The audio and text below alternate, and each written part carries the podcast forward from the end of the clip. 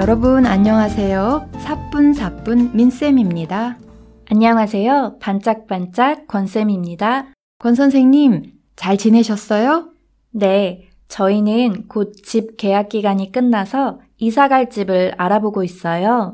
그래요? 마음에 드는 집을 찾으셨어요? 아직 못 찾았어요. 좀 더 알아보려고요. 그렇군요. 좋은 집 구하실 수 있기를 바랍니다. 감사합니다. 그리고 이사하고 나면 집들이를 할 거예요. 어, 정말요?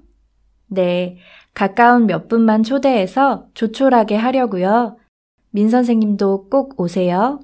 권 선생님이 초대하시면 당연히 가야지요. 그런데 권 선생님, 혹시 집들이가 무슨 뜻인지 아세요? 집에 손님을 초대한다는 뜻 아닌가요? 비슷해요. 집들이는 새로운 집으로 들어간다는 뜻을 갖고 있어요. 그렇군요. 새로운 집으로 들어가 친구들을 초대해 대접하는 것을 집들이 한다고 하는군요. 맞아요. 그런데 요즘은 집들이 하는 것을 많이 못 봤어요. 개인주의적인 분위기도 있고 코로나의 영향도 있어서 그런 것 같지요? 예전에는 사람들이 이사를 하면 꼭 친척들과 친구들을 초대해서 집들이를 했어요. 저도 결혼한 친구가 신혼집에서 집들이를 했던 기억이 나요. 그렇군요. 신혼집 집들이는 어땠어요? 예쁘게 꾸며진 집도 구경하고 친구가 정성스럽게 준비한 음식도 먹으면서 즐거운 시간을 보냈어요. 그럼 그때 집들이 선물로는 뭘 가져가셨어요? 저는 커플 잠옷을 선물했어요. 와, 친구가 좋아했을 것 같아요. 네, 예전에는 집들이 선물로 비누나 세제, 휴지 같은 것을 많이 사갔다고 들었어요. 맞아요. 비누나 세제는 거품이 많이 나잖아요. 그래서 거품처럼 재산이 많아지기를 바라는 마음으로 선물한다고 해요. 아, 그런 깊은 뜻이 있었군요. 휴지에도 특별한 의미가 담겨 있어요. 그건 저도 들어봤어요. 보통 집들이 갈 때 선물하는 휴지는 두루마리 휴지잖아요. 그렇죠. 휴지를 돌돌돌 풀어 쓰는 것처럼 하는 일들도 잘 풀리길 바라는 마음으로 선물한다고 해요. 휴지 풀리는 모습에 일이 잘 풀리길 바라는 마음을 담은 게 재미있지요? 네. 그런데 요즘은 그런 선물만 하는 게 아니에요. 요즘은 집들이 선물로 뭘 하나요? 저처럼 신혼부부 취향에 맞춰 잠옷을 선물하기도 하고 예쁜 인테리어 소품이나 주방용품 같은 것을 선물하기도 해요. 요즘 감성에 맞춰 선물의 종류가 바뀐 것 같네요. 네. 요즘은 이런 선물들이 인기가 많다고 해요.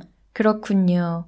그리고 집들이 하면 음식은 보통 갈비나 잡채, 부침개 등 잔치 음식을 많이 하죠.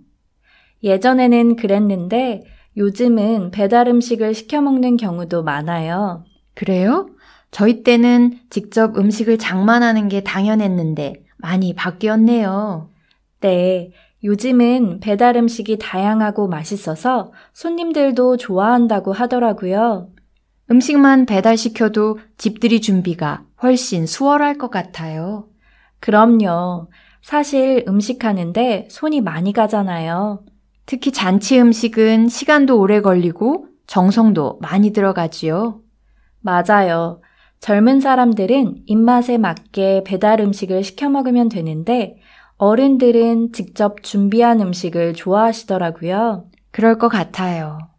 저도 결혼하고 집들이 할 때 친구들하고는 배달 음식을 시켜 먹고 집안 어른들이 오셨을 때는 제가 직접 음식을 했어요. 그랬군요. 어른들이 오셨을 때는 어떤 음식을 하셨나요? 저희 시어머니께서 오셨을 때 백숙을 했어요. 아, 닭 한 마리를 통째로 넣고 마늘, 찹쌀 등과 함께 푹 끓인 요리지요? 맞아요. 시어머니께서 닭 요리를 좋아하셔서 백숙으로 메뉴를 정했어요.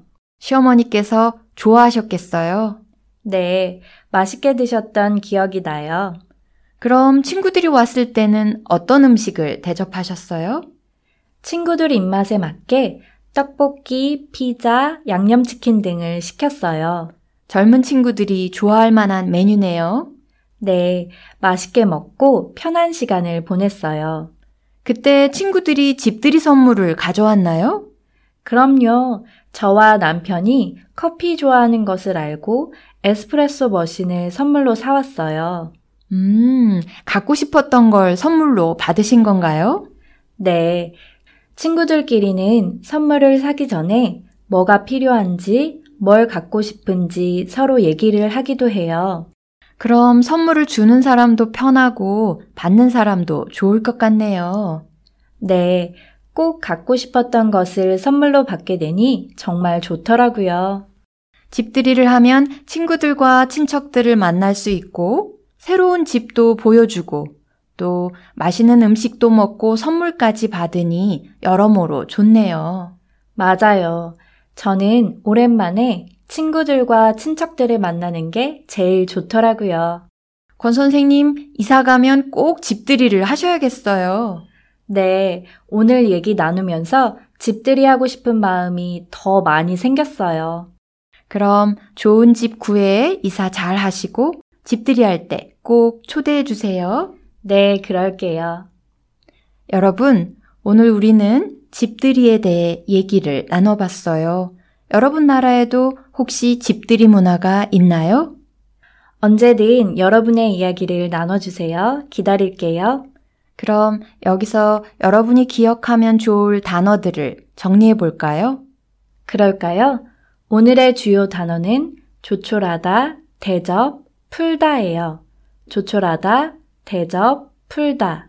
이 단어들의 뜻과 예문은 아래에서 확인하세요. 그럼 저희는 다음 시간에 한국의 새로운 모습을 갖고 다시 찾아뵐게요. 안녕히 계세요. 안녕히 계세요.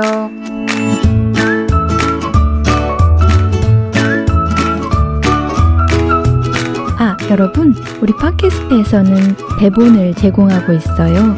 필요하시면 대본 링크를 눌러보세요. 그리고 우리 방송이 도움이 되었다면 격려의 댓글이나 리뷰 남겨주세요. 여러분의 응원이 큰 힘이 됩니다.